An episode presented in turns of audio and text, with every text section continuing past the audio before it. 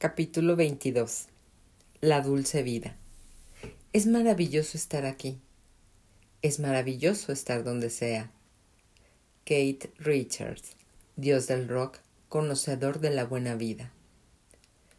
Tengo un gato de 22 años. También tengo un padre de 87 años. El gato y mi padre comparten el mismo superpoder.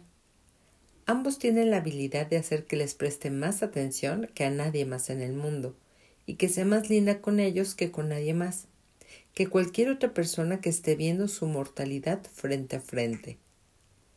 Me di cuenta de que mi gato era viejo y de que podía morir en cualquier momento, más o menos hace un año.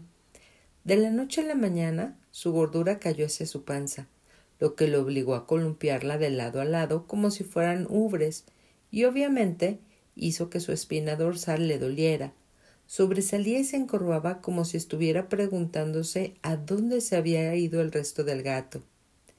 En ese momento empezaron las despedidas llenas de lágrimas cada vez que me iba de la casa, y la comida elegante empezó a aparecer en su plato.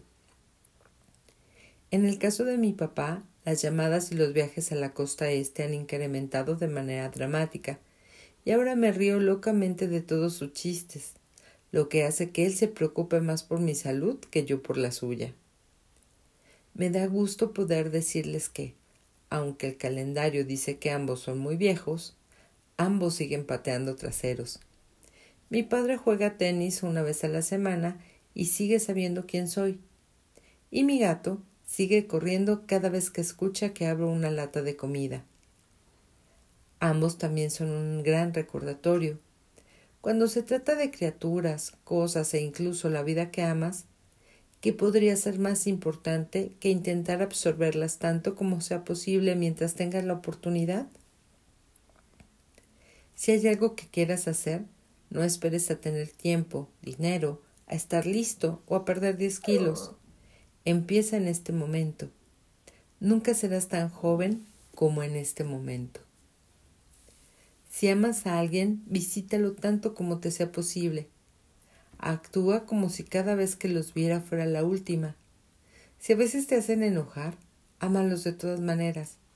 Si tienen problemas, supéralos.